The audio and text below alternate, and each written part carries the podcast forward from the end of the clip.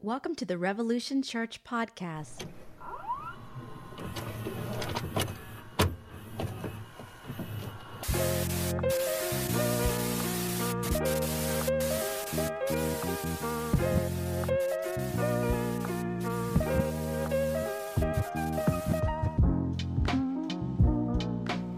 Uh, good morning, everyone.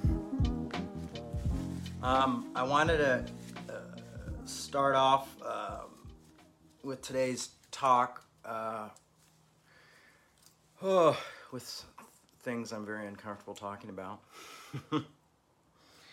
um, and that's uh, fundraising. Um, not my favorite thing, but I figured we would just get it out of the way so then we could get into Galatians 6 and really hit it hard.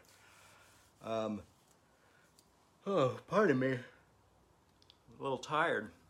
Um, so, yeah, so been working on some new ideas with Revolution.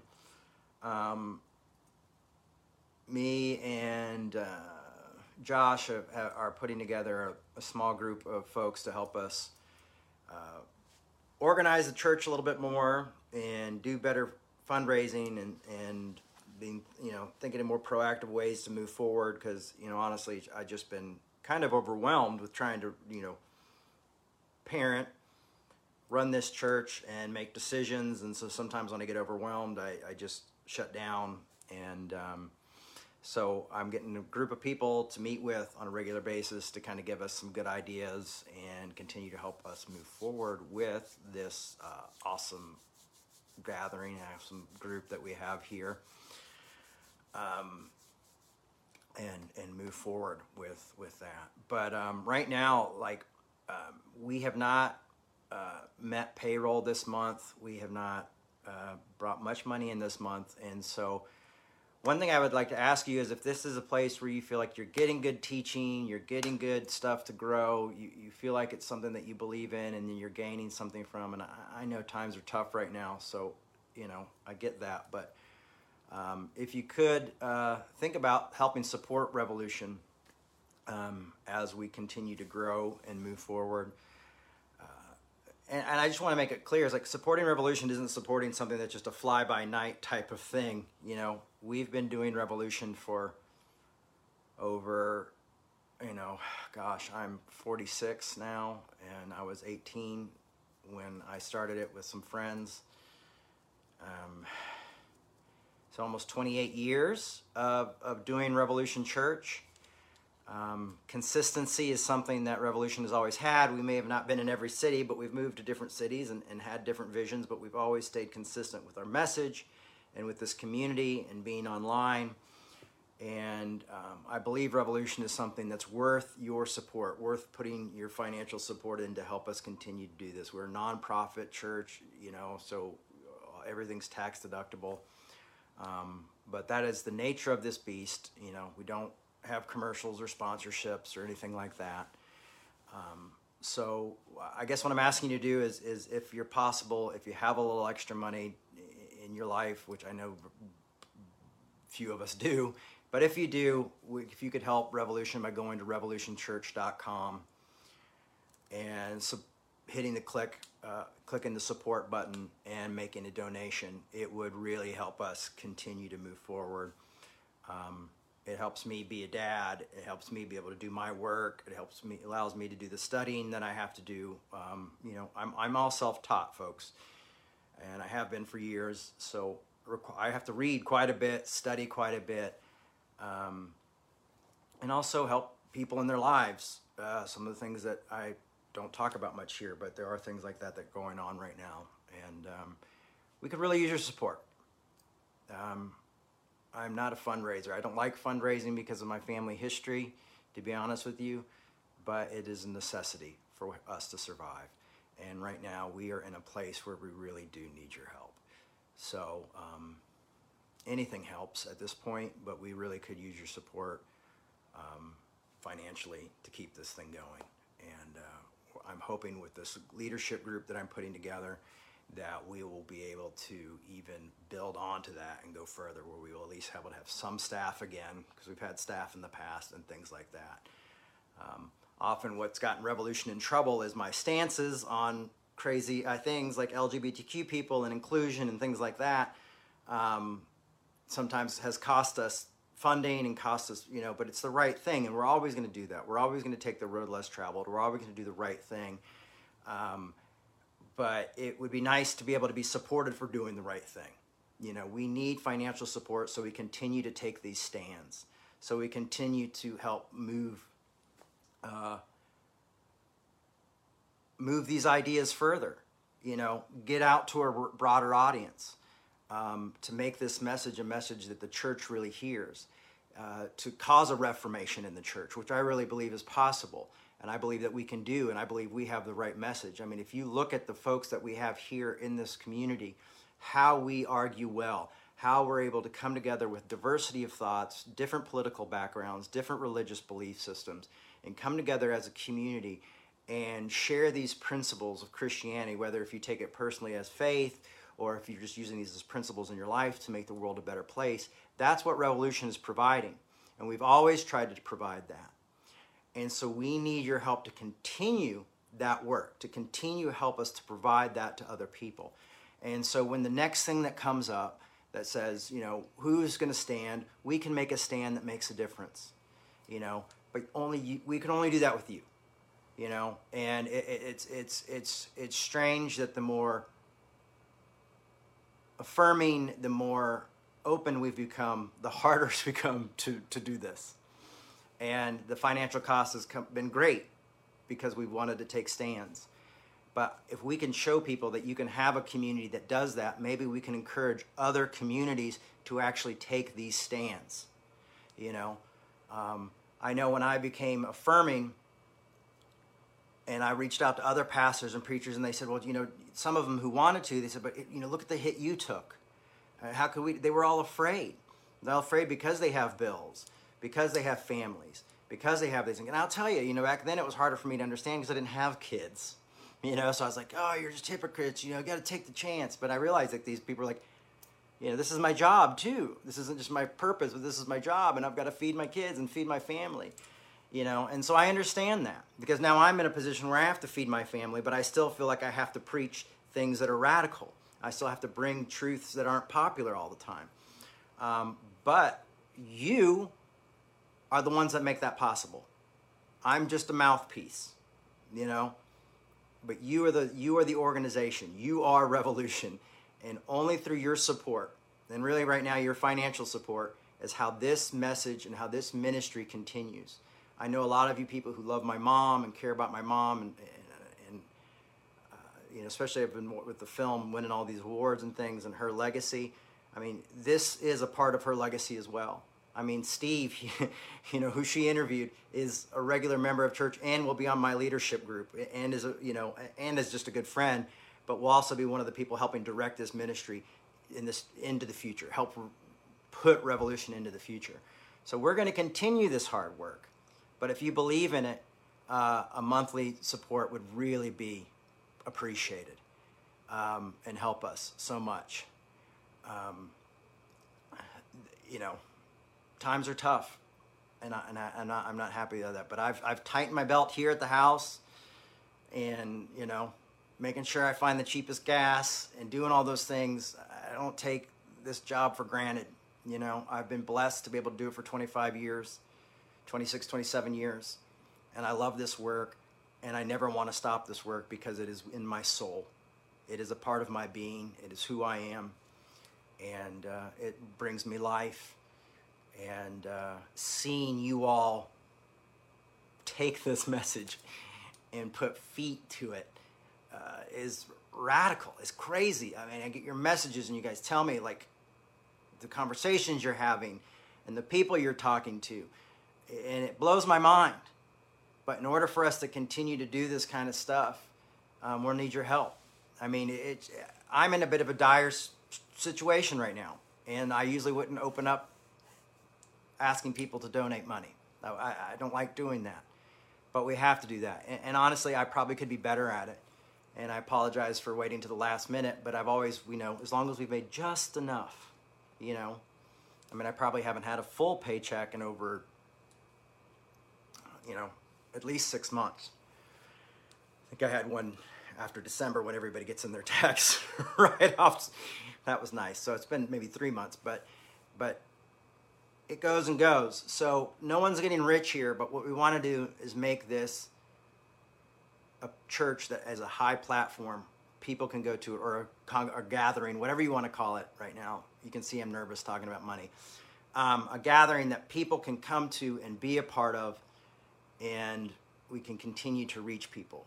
You know, the way a lot of these folks are doing on their YouTube channels and things like that, that we can continue to move forward, reach people, and change their lives through thinking differently, through arguing well, through living a life of grace, and, and living a life that Christ kind of laid out for us and that the Apostle Paul built on, and we can continue to move in that way where we can be communities that are different, communities that see the differences and are able to, despite our differences, come together and become community and argue well and compromise and embrace the contradiction.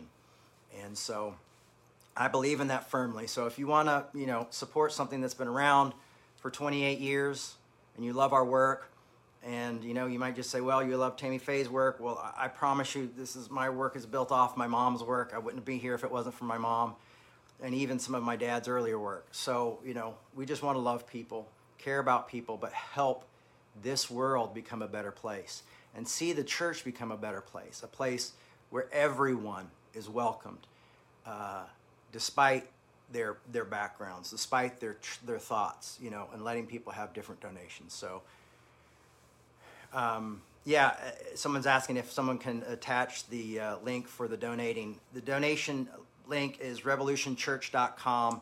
It's literally the first thing you can click on on revolutionchurch.com and you can donate there. So you can go to the website, revolutionchurch.com, and support us there.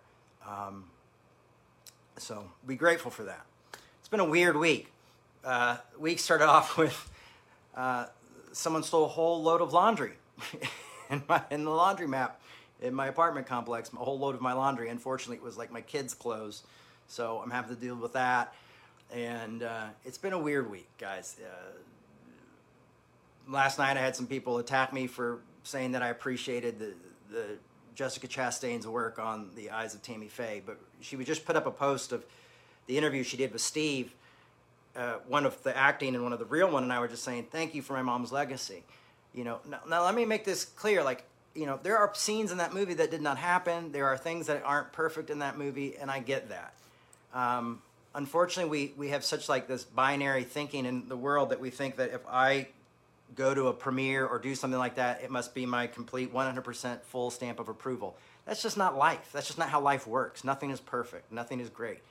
But the fact is, is my mother's legacy has been revived through this film. And that moment with her and Steve has, has, has revived discussions about AIDS and, thing, and what, what, what, the, what the gay community had to go through in the 80s. You know, I, I watched a documentary on... Um, uh, Andy Warhol, and it was, and, and the, the part about AIDS in the 80s was really powerful because I think we forget how horrific that time was for human beings and how many people and loved ones that people like Steve lost. Just everyone was dying, and how fearful we were all were of the AIDS epidemic. You know, and knowing that my mom was able to do part of that and be now recognized for that is great. You know, to see Hollywood doing restoration when my, when the church hasn't. You know, um, and it's funny, I, have kind of realized in this world, you're kind of damned if you do and damned if you don't. You know, sometimes I have half the people in the, you know, saying, you know, denounce your dad, we don't like him, denounce him. Now, now, how dare you like this movie that made your mom look like this or this or this? I'm like, you know, my parents were human beings. They were complicated figures. Maybe some of those things that you see in the film didn't happen, but there's other things in their lives that did happen that you'd probably be like, clench your, clutch your pearls over. You know, they were human beings. We, I come from a long line of haphazardly human people, folks. But that's what's amazing is what grace does through that. You know, when I was talking to Steve uh, the other night, and I was just telling him how grateful I was that he was still here after watching the Andy uh, Warhol documentary. And I just, I, I was so surprised that he came through that time with such love and who he is. And I said, I would be a lot angrier, you know, and hurt And, he said, Well, you know, grace, it's God's grace pulled me through. I mean, I do have my moments of anger, I do have my moments of, of being upset, but it was God's grace that pulled me through. Um, I mean, it, it's such a, an example of how vital grace is to get us through hell and back. You know, it, it, it's so vital that this message, and that has been the message since I've been pastoring Revolution, that has been the main core message of Revolution is the message of grace. And that message that gets us through the horrificness of losing, losing the people we loved. I was thinking about that verse earlier in Galatians where it says, Beware of biting and devouring one another, you may be consumed by others. And and I thought, well, what does it look like to be consumed? And I said, well, I thought to this, I said, look at me. I've been consumed by others, by those who bite and devour. I've been bat and devoured by, by, by the left and by the right. That was the one thing about my parents' scandal is that it wasn't split into two groups. It was everybody didn't like it. And I said, you know, somebody else you could look at and see what does it look like who's been devoured or been consumed. Uh, Steve Pieters. He was consumed by a disease. He was consumed by America. He was consumed by this culture and how horrific he was. They were to not only him, but his loved ones and the horrible time that he needed him. And grace got him through. And I am so grateful that my sweet mama, my little imperfect mama, uh, you know, if, you, if she didn't eat enough, she could get really grumpy, and so we had to feed her. Feed Tammy um, was a part of showing him grace and love and hope in that from a group of people that he did not expect to hear that from and see that from.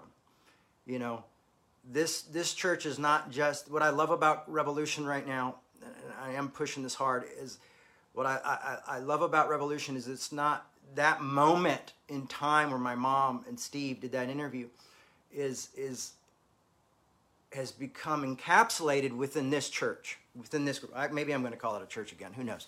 But within us, because I'm here, Steve is here.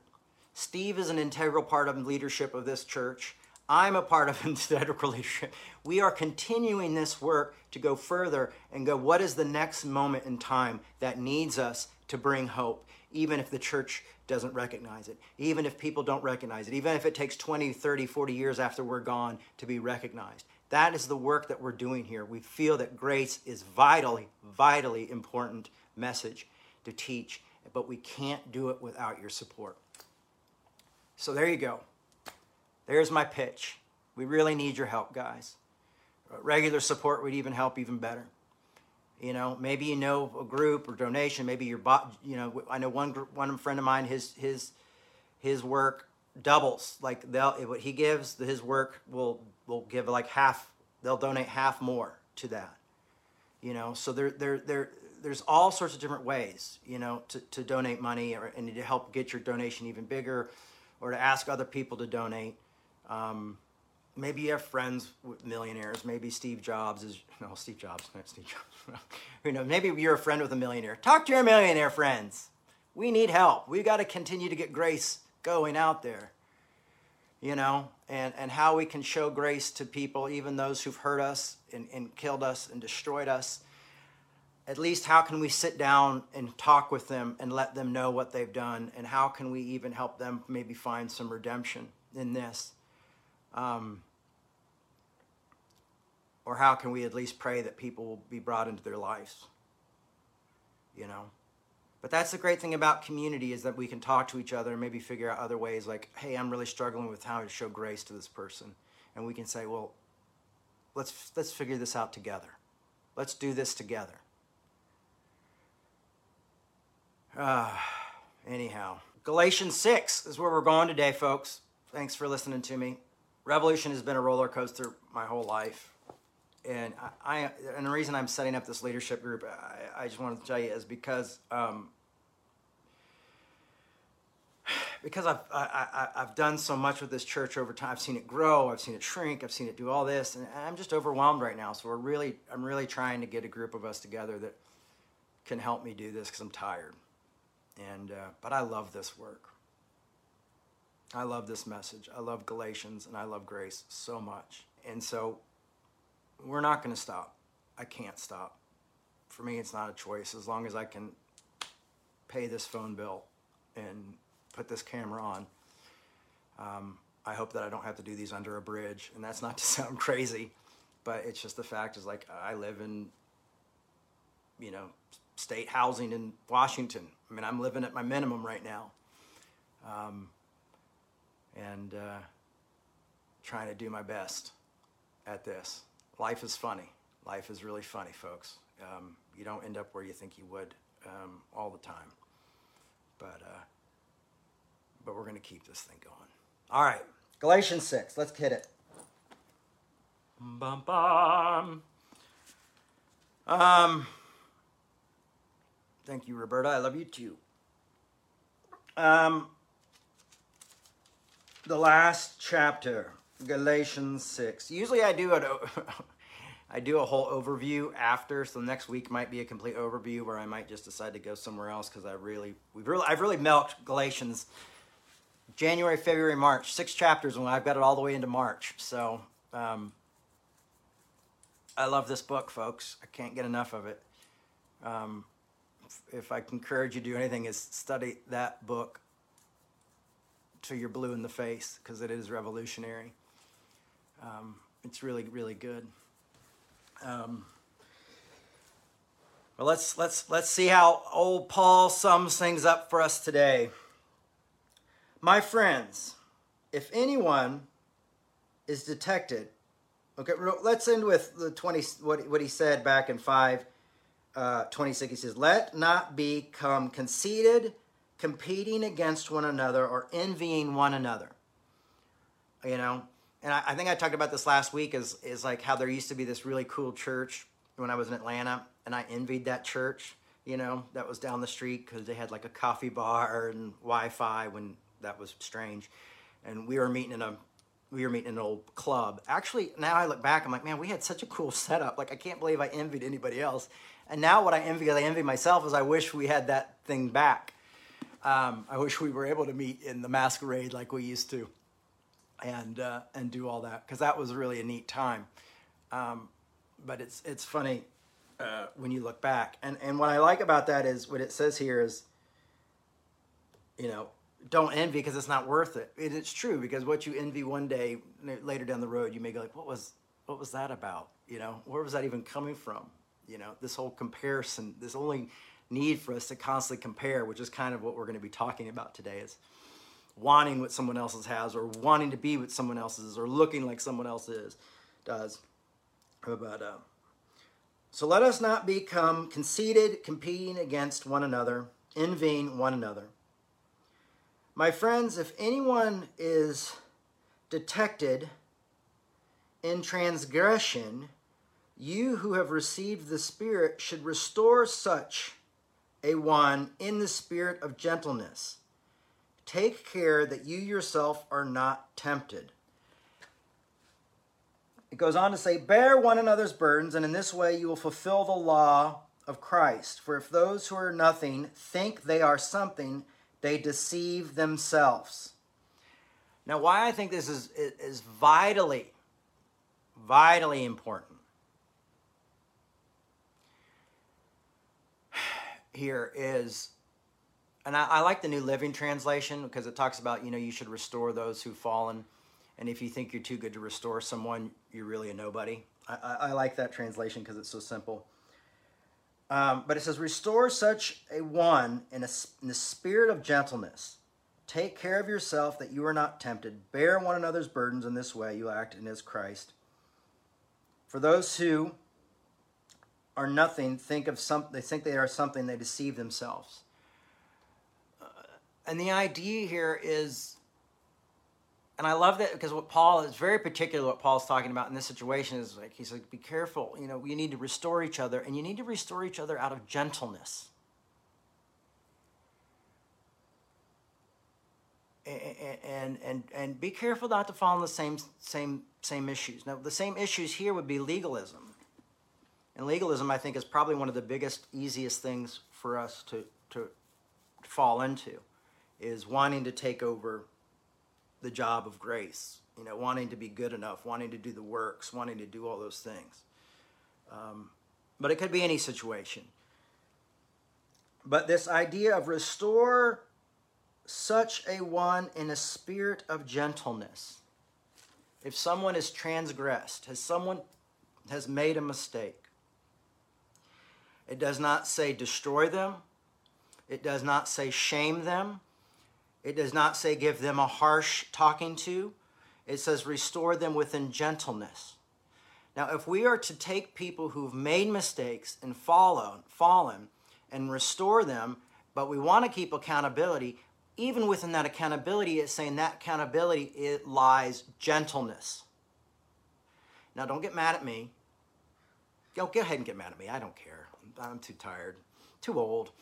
Um, you can get mad at me if you want and talk about because all of our enemies are personal. When it's your enemy, it's personal. Well, I don't want to restore that person to gentleness. I want to restore that person with a punch.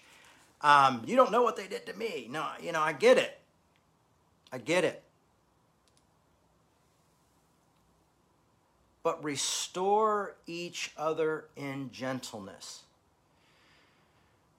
And I think if the church actually followed the scriptures, I think if people who say that they believe that this is the Word of God, who even have a, sixth grade understanding, which I feel like is most preachers, to be honest with you, um,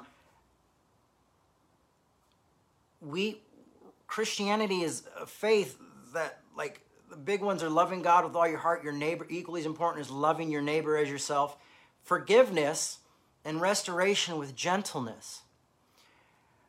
And I th- always wondered, ever since I was a kid, since my parents fell from grace or fell from their big empire, or whatever you want to call it, why the church has never set up a restoration process that restores in gentleness, but that also restores in the way that Christ restores, restores us back to things. You know, people say, well, we could restore them, but they can never be a pastor again. And I think in certain situations, you're completely correct. But I also think there's other situations where it's going, no, you know, we can restore them. We can get them back to teaching and doing these things. It's just sitting down and going, hey, this is an issue in your life that you need to look at and that is getting in the way of your work.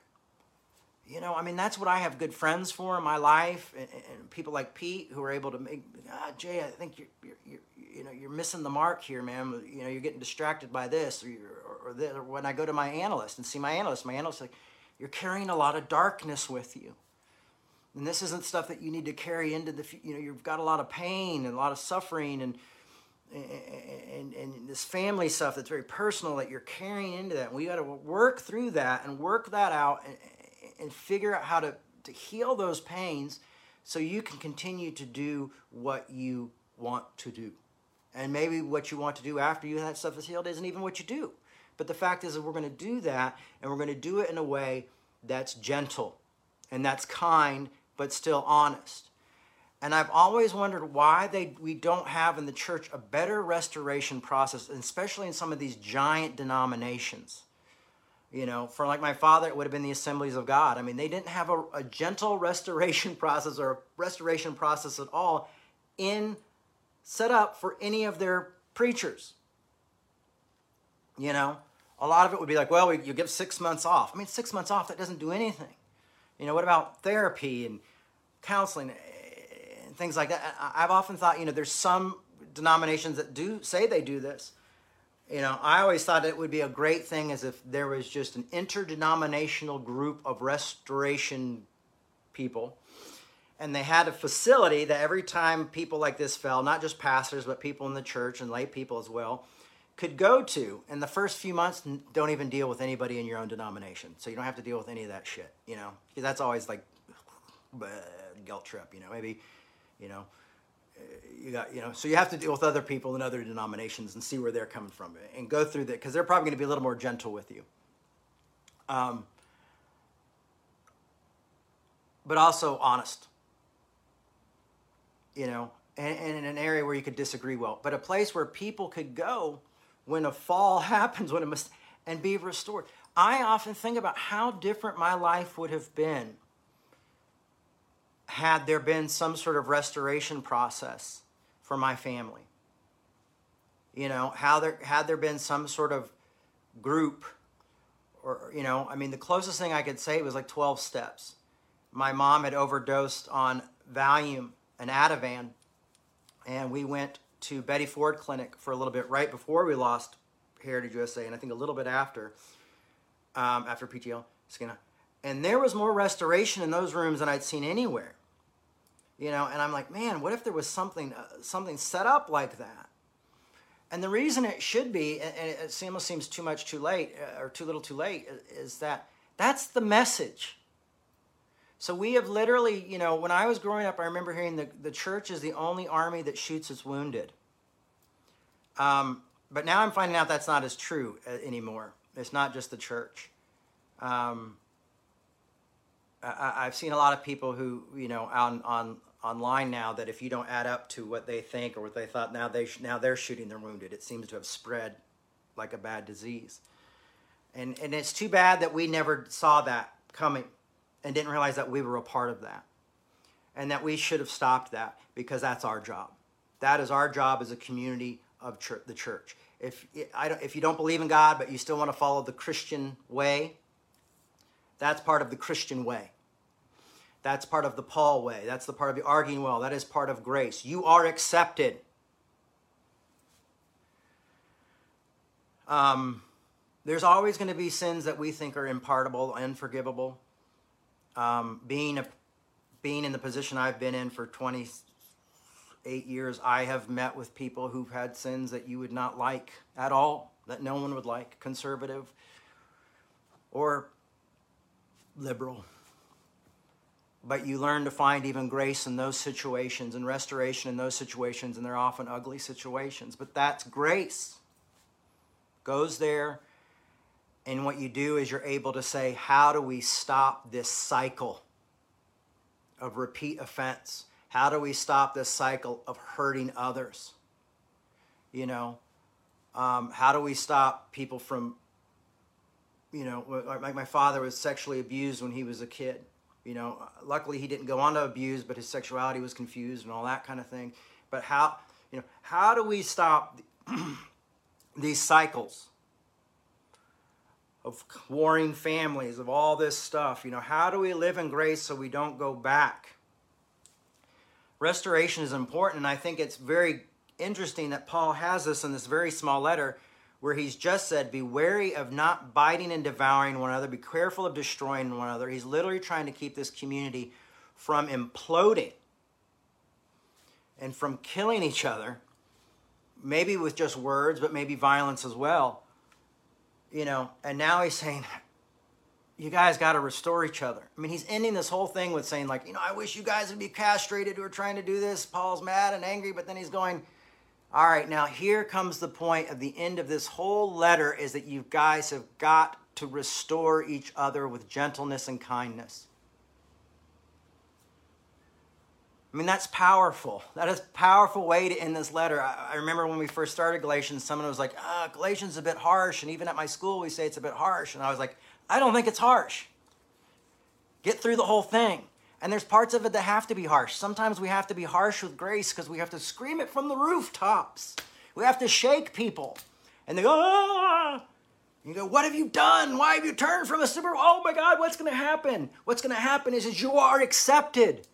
But the fact is not only that you are accepted, they are accepted as well.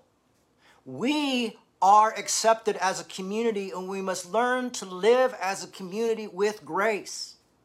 We must learn to disagree and disagree well. Even if the end of the disagreement has to be a compromise. So if you want to celebrate your holidays, not to be who you are, but to do these things, then go celebrate those holidays. And if you want to invite me over once I've decided that it's no longer offensive, then invite me over. But until then, let you do your thing, I'll do my thing.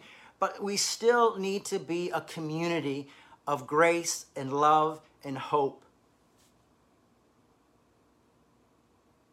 I mean, that's what Paul's saying. He's saying, like, yeah, you guys tried to kill each other. Now be jump, gentle and humble.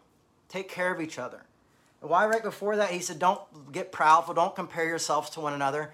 Because you know the Gauls might be coming out of hearing this letter thinking like, oh well look, you know, he handed the the Judaizers their ass, so we look really great. And he's going, Don't be proud, don't do that. And then he's saying to the other, Don't be envious. You guys are in this together. That's not how community works. I'm preaching today, folks. Oops. Um, and it says, For those who are nothing think they are something, they deceive themselves. And what Paul is saying in this is he's saying, if you think somehow you are special beyond the, beyond the point of restoring or helping other people, you are fooling yourself and you're truly nothing. You have forgotten the fact we all fall short of the glory of God. Not one of us is good. You know, I, I used to have an issue with, uh, I used to, you know, I always would think about like the uh, uh born into sin, you know, the fall and all that stuff. And honestly, it doesn't matter because, I mean, people are all shits. So, you know, that's fine by me. Um, because we do need this kind of thing to realize that we are accepted, that we all have mistakes, that we all have our issues. But when we think we are too important, much like Jerry Falwell did with my dad, or even Jimmy Swaggart at one point said, Jim Bakker is a cancer in the body of Christ. That is thinking that you are too important to restore someone. Do you understand? And we all know, most of us know how those stories end. When we think we are too valuable to pick someone up. And the great thing about my folks when I was a kid is I never saw that. They ever never thought they were too important to help anybody. I remember when Richard, uh, no, Richard, oh gosh, Oral, Richard Roberts, Oral Roberts' kid went through a divorce, and it was really bad. And I remember my dad said, "Why don't you come over and host some shows? You know, you got to get you back on your feet. Come on, host some shows for me over at PTL. Just, I'll take a few days off, and you can host the show." People need to see that you're okay, you're alive, and that there's life after divorce. And this was a huge no-no in the Assemblies of God. But my, you know, who cares? This is this. Uh, maybe it's maybe the Assemblies of God is too important to restore someone who's been divorced, but but people aren't. My dad wasn't at the time. And um, and and so. there's beauty in restoration. There's beauty in loving people. I always worry whenever I see big mega churches and all these different, even small churches, and people fall apart and people get canceled because I wonder who's going to be there for them. You know, and it's something that we try to people, oh, canceling's not a big deal. You know, man, listen, as somebody who went through it with my family, I still live through that cancellation every day. I am still a Bakker. I am still the kids of Bakker. Every time I post something, something comes up. People say mean shit. I wrote something very heartfelt yesterday, and someone goes, "Oh, wasn't your mom like 90% makeup before she died?" I mean, you know, that it's shitty comment, you know. Um, but that, that's just how people are. People can be cruel. People can be mean. But I'm their kid, and I'm worried that my, you know, my my sister's kids have had to live through that shit. Grandkids have had to live through the scarlet letter, the the cancellation culture. It goes on from family my life is completely different than what it it would have been had one had we been able to stay there or two there would have been some sort of practical restoration process. There was none of that. It was just go live your life go out into the desert and never come back. Unless you can pick yourself up by your bootstraps.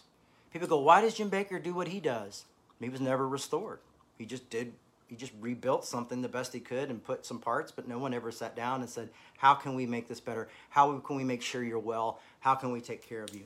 Or when you got out of prison, how can we make sure that you, your prison didn't affect you in this way or didn't do that? Or how's your mental health? That just didn't happen.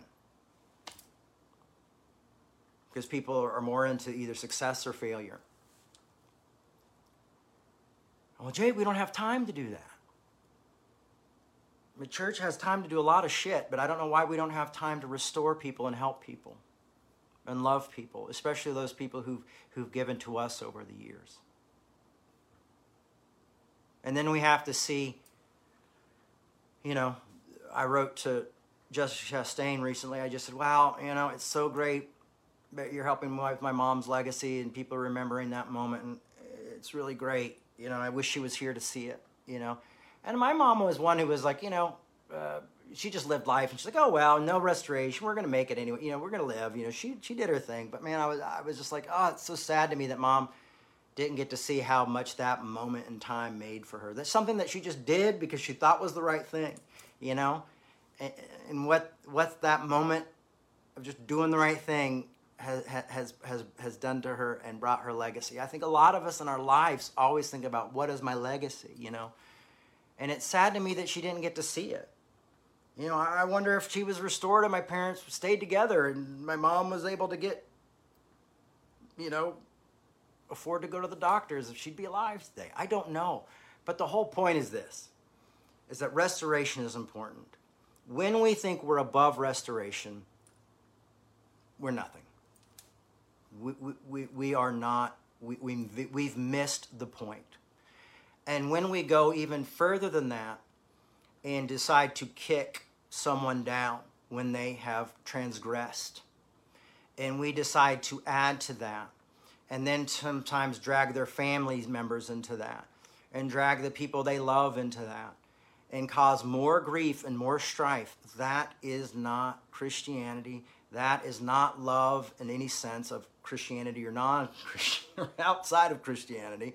That is no by means any type of grace that beats upon people that way. And I've seen the church do it, and I've seen people outside of the church do it. That's why to me this this what we do here at Revolution is vital.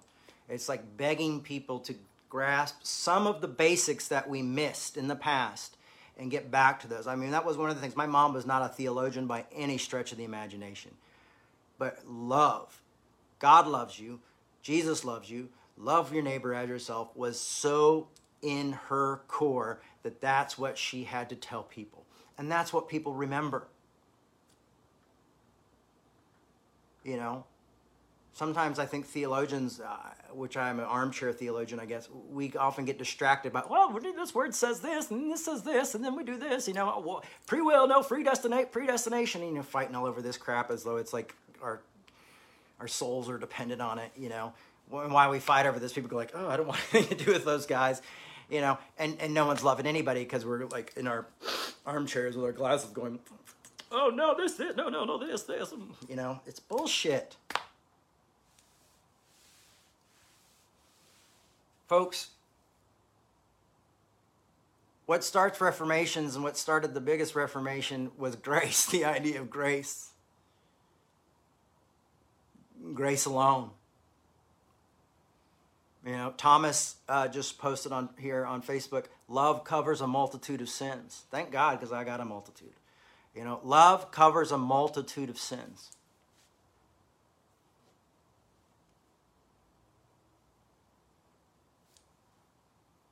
But we honestly, here's the thing: is is I know I, I feel the struggle that a lot of you are feeling when we talk about restoration and what about this and what about that and what about this. And let's put it this way I would say most of us don't believe in restoration. Most of us don't even believe it's possible.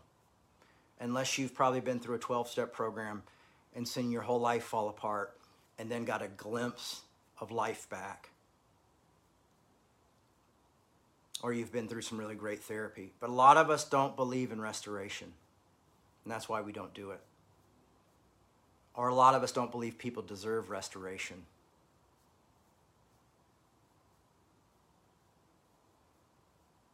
I mean, I get it. That's why I always said maybe get different people from different denominations to help restore people so there's not all that anger and hurt.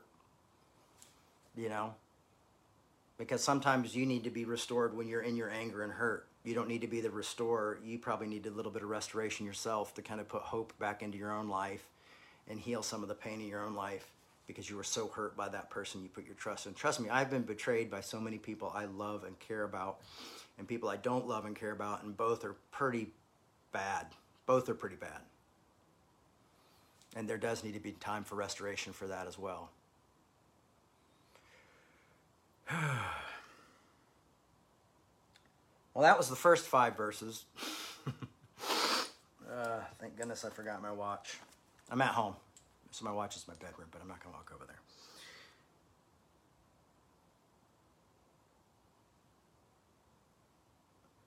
Now, now this this next part, um, verse six six, brings us back to what we were originally, what I was originally talking about. I'm gonna hit you with this. I've never used this for this. I don't think. I've always scammed over it really fast because it makes me uncomfortable. Um, whoever thought Galatians six six would make me uncomfortable? Um, it says, "Those who are taught the word must share in all good things with their teachers." so if you feel like Revolution is a great teaching tool and you're getting something from it, um, like I said earlier before, we could use your support. And if you could share some with your teachers to help us make this church happen, that would be great. You know, um, you know, I promise my money goes towards rent, food for my kids. You know, um, every now and then I buy a record, but not very often. um, I do like doing things. I do like flea markets. Hard to find here in the old Seattle area. I guess it's because of the rain. Um, me and my mom are always bargain hunters. Uh, is there a patron? The reason Revolution doesn't have a patron is because we're a nonprofit.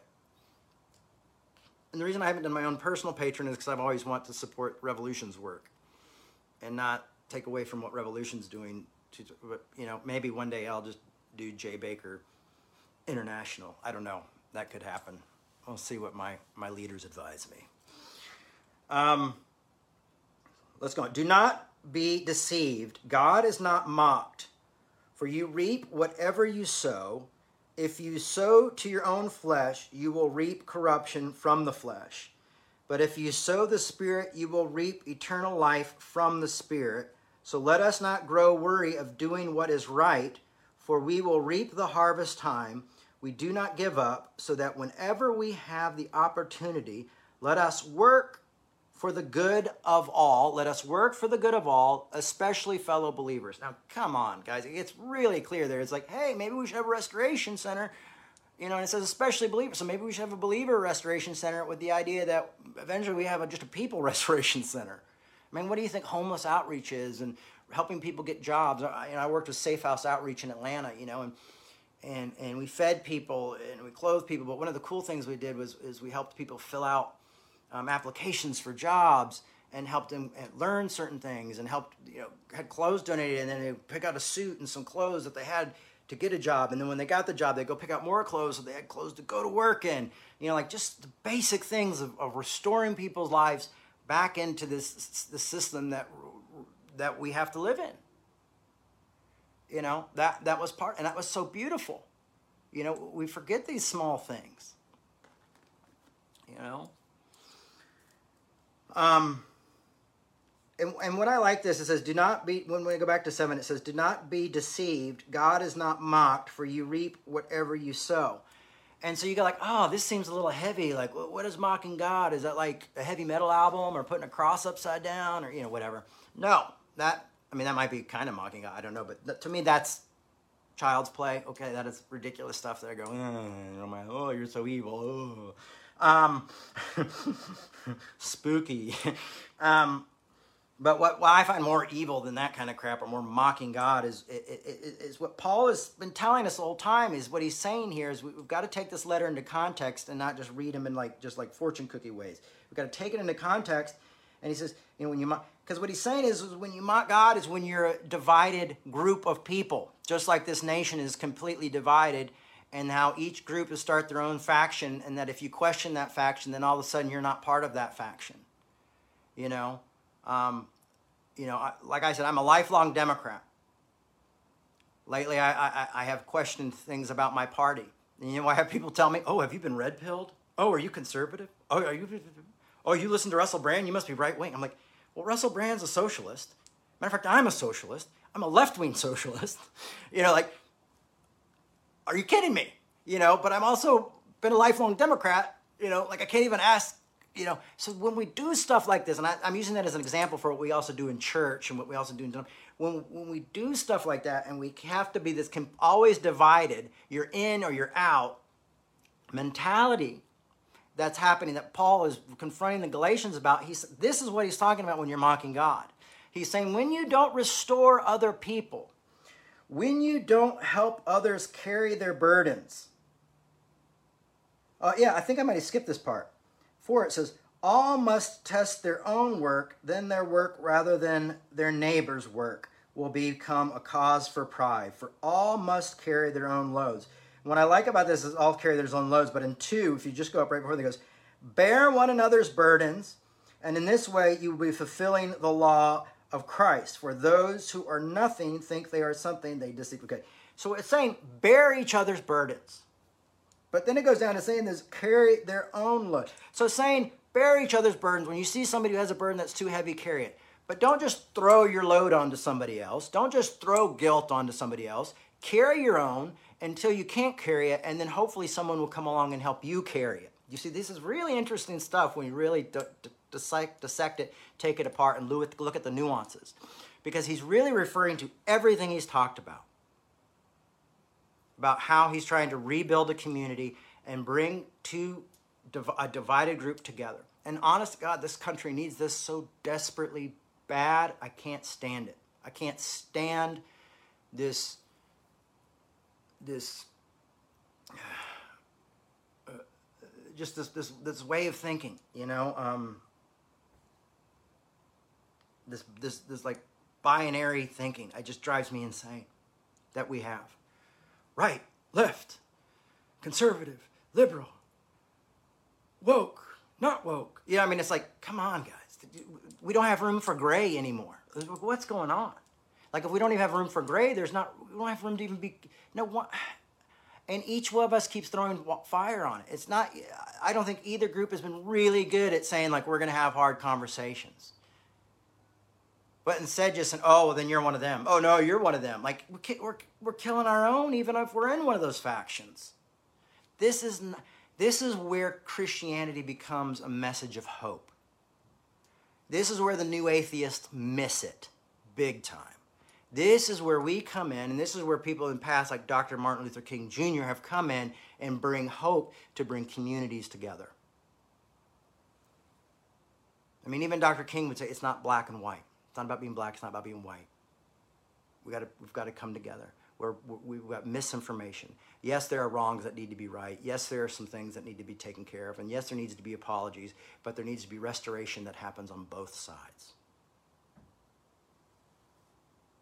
As much as Dr. King was fighting for his black brothers and sisters, he was also fighting for the salvation and the hope for the white, his white brothers and sisters as well, that we would repent from racism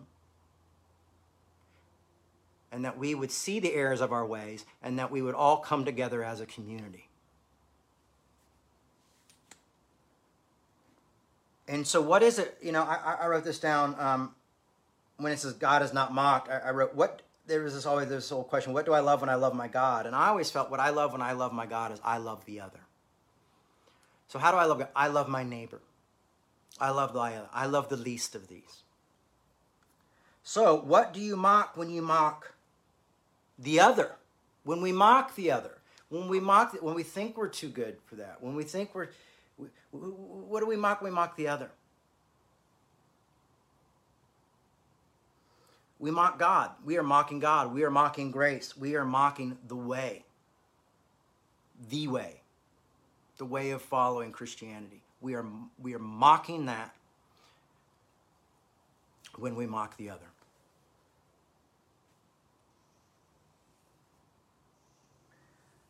you know,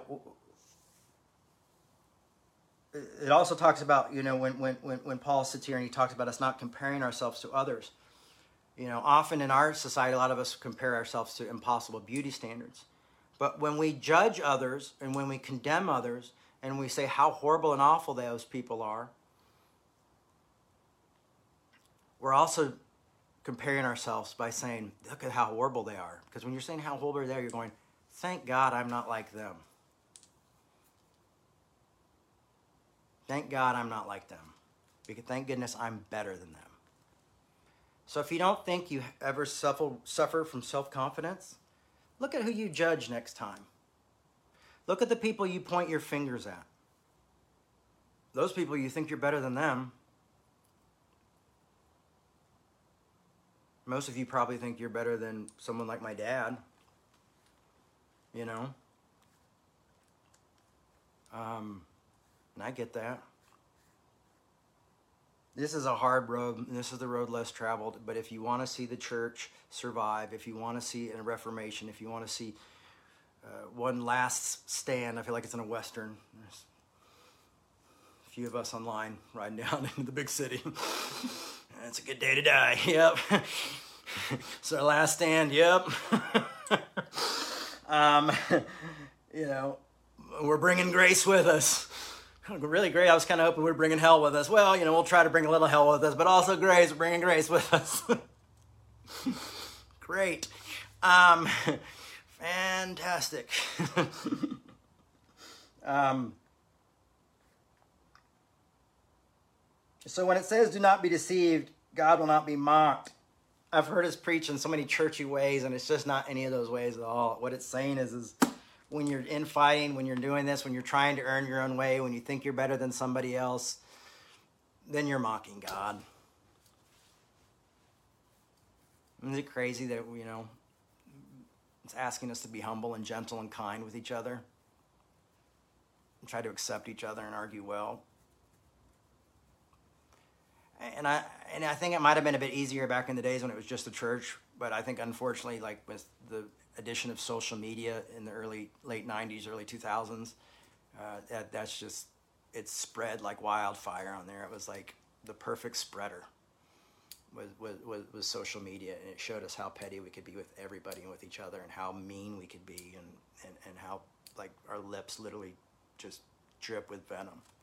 I mean just seeing responses when i share my heart on things on social media you don't want to do it anymore I, I mean, I probably don't share 90% of the things I think of, but last night I just had it. Last night I went on Twitter and I had just had it and something set me off and I just had to do it. And I think there's a time for everything. And I said, you know, if you don't like the way I love my family, piss off. And to be honest with you, piss off was the most grace I could offer. The reason I said piss off was because I didn't want to say, come fight me. Because come fight me would be a different situation. So piss off is saying piss off because it's probably best for the both of us.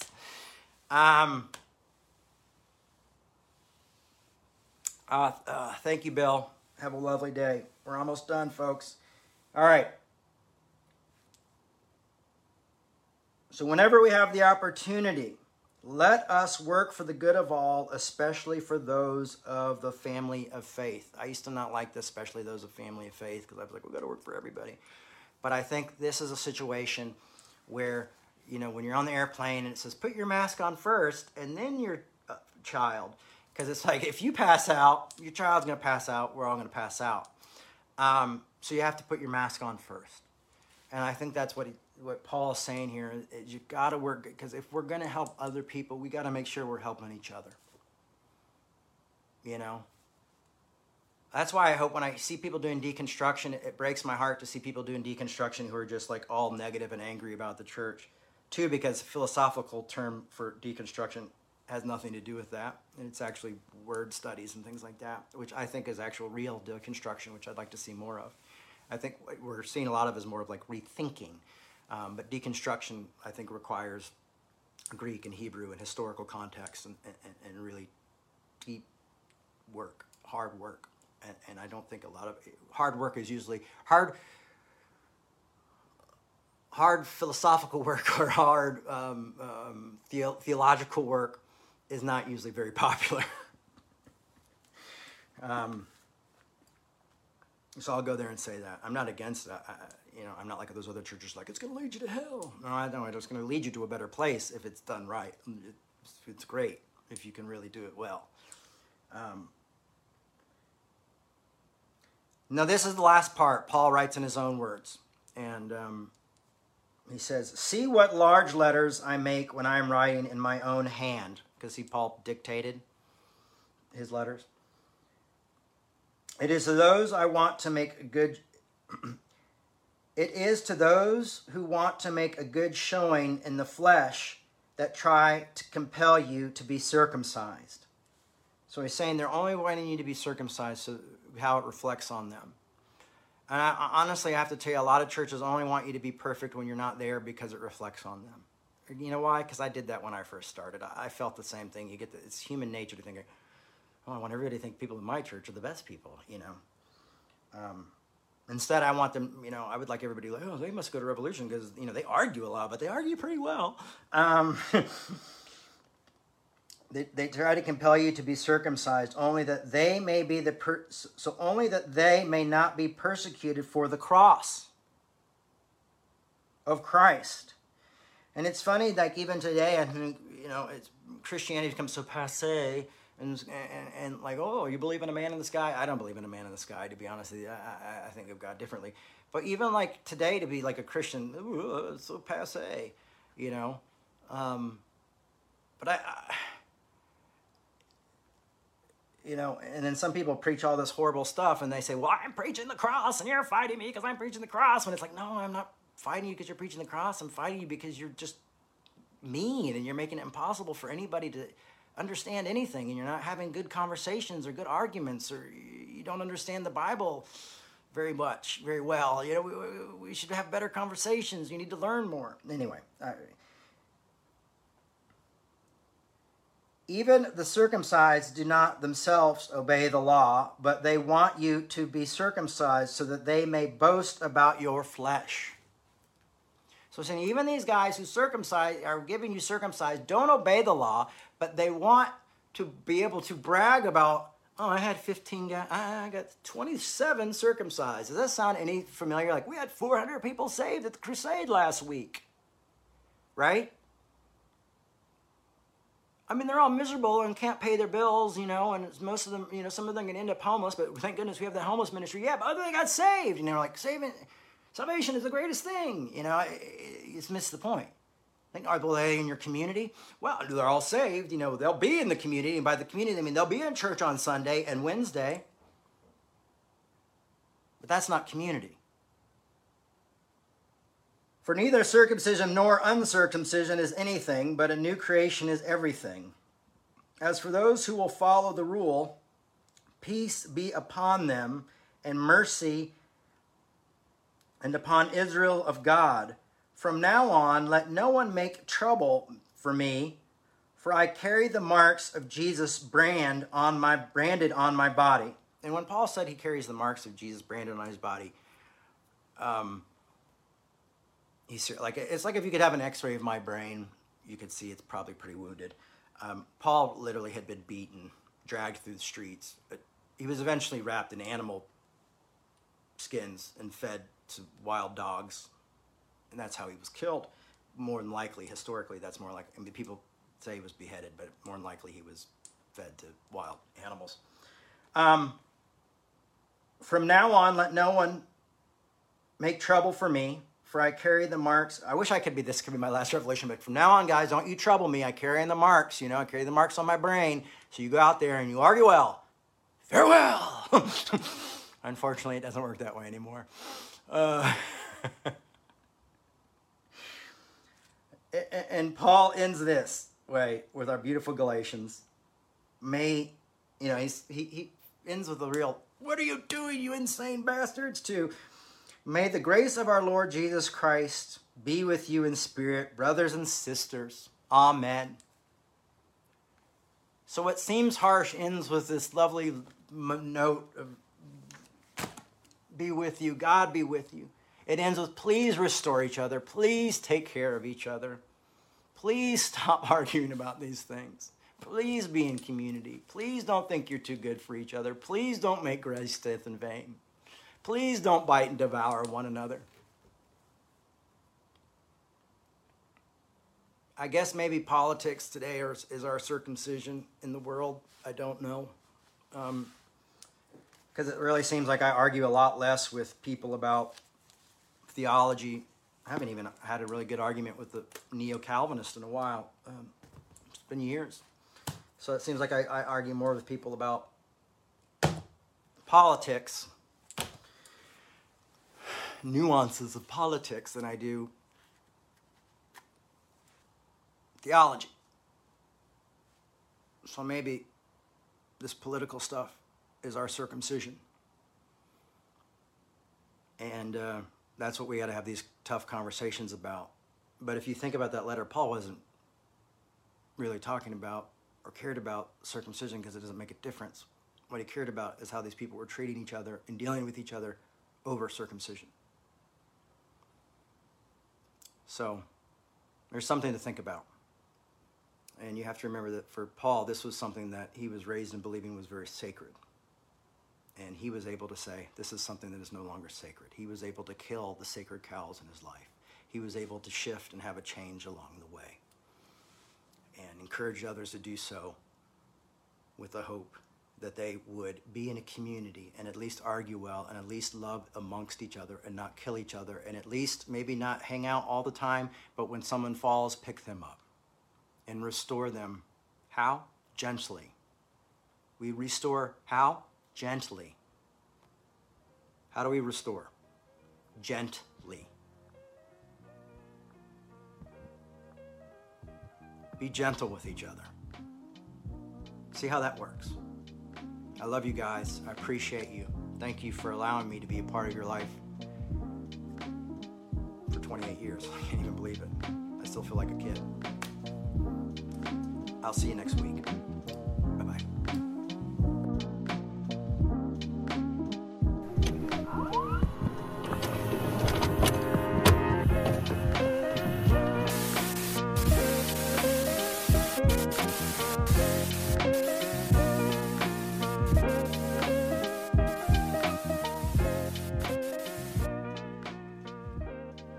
For listening. We hope you enjoyed this podcast. To make your 100% tax deductible donation today, please visit revolutionchurch.com slash donate. You can also learn more by clicking the donate section on the website.